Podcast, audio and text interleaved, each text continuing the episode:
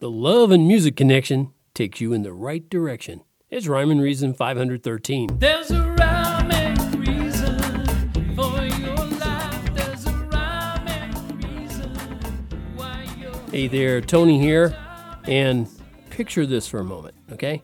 A middle aged woman grabs her husband's arm and says, It must be the dopamine that makes me love this dopamine. because dopamine plays such a huge part in the love and music connection, right? Well, so it would seem. But love and music don't connect just because of a hormone. I don't know if you knew that or not. And that hormone didn't just magically appear in our human genes, or any other genes for that matter.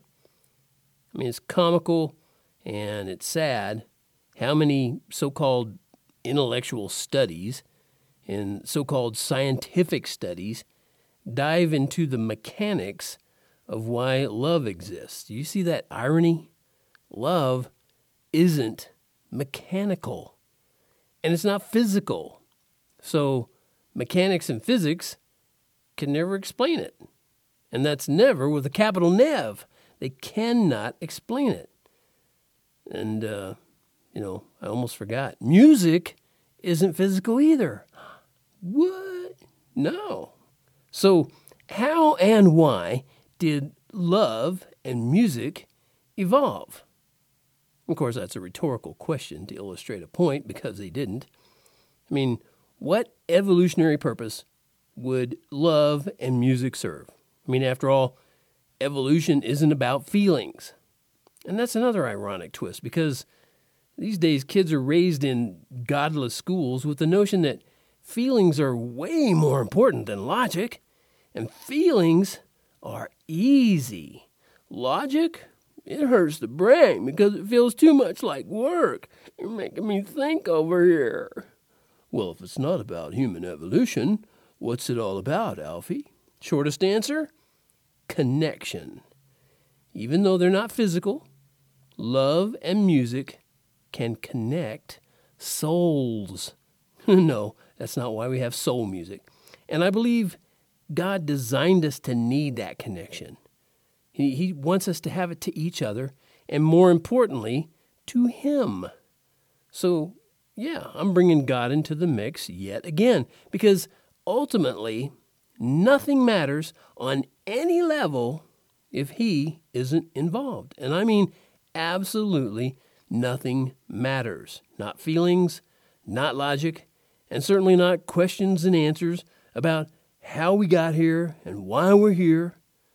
But, you know, if you're diametrically opposed to God or anyone who dare defer to Him, then you just go right ahead with your feelings. And I hope, and I mean this, I hope you have a good, long life. I hope it's awesome for you and you live to be 150. Plus, I hope all your wildest dreams come true. And I hope you're wealthy beyond words because the time you enjoy all of that will feel like the blink of an eye in your actual existence. And you'll recall these thoughts of mine if you somebody who's heard them. Maybe you're in the future and you're listening to these and you're hearing these. If you're going to recall these when you end your life here, by the way, in a place where no dreams and no wealth exist, and there's no chance of ever getting them back. Put that in your pipe and smoke it, okay? Consider this you can live without God, but not long.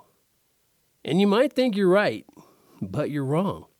If you think you're in control of where your eternal soul will forever reside or belong.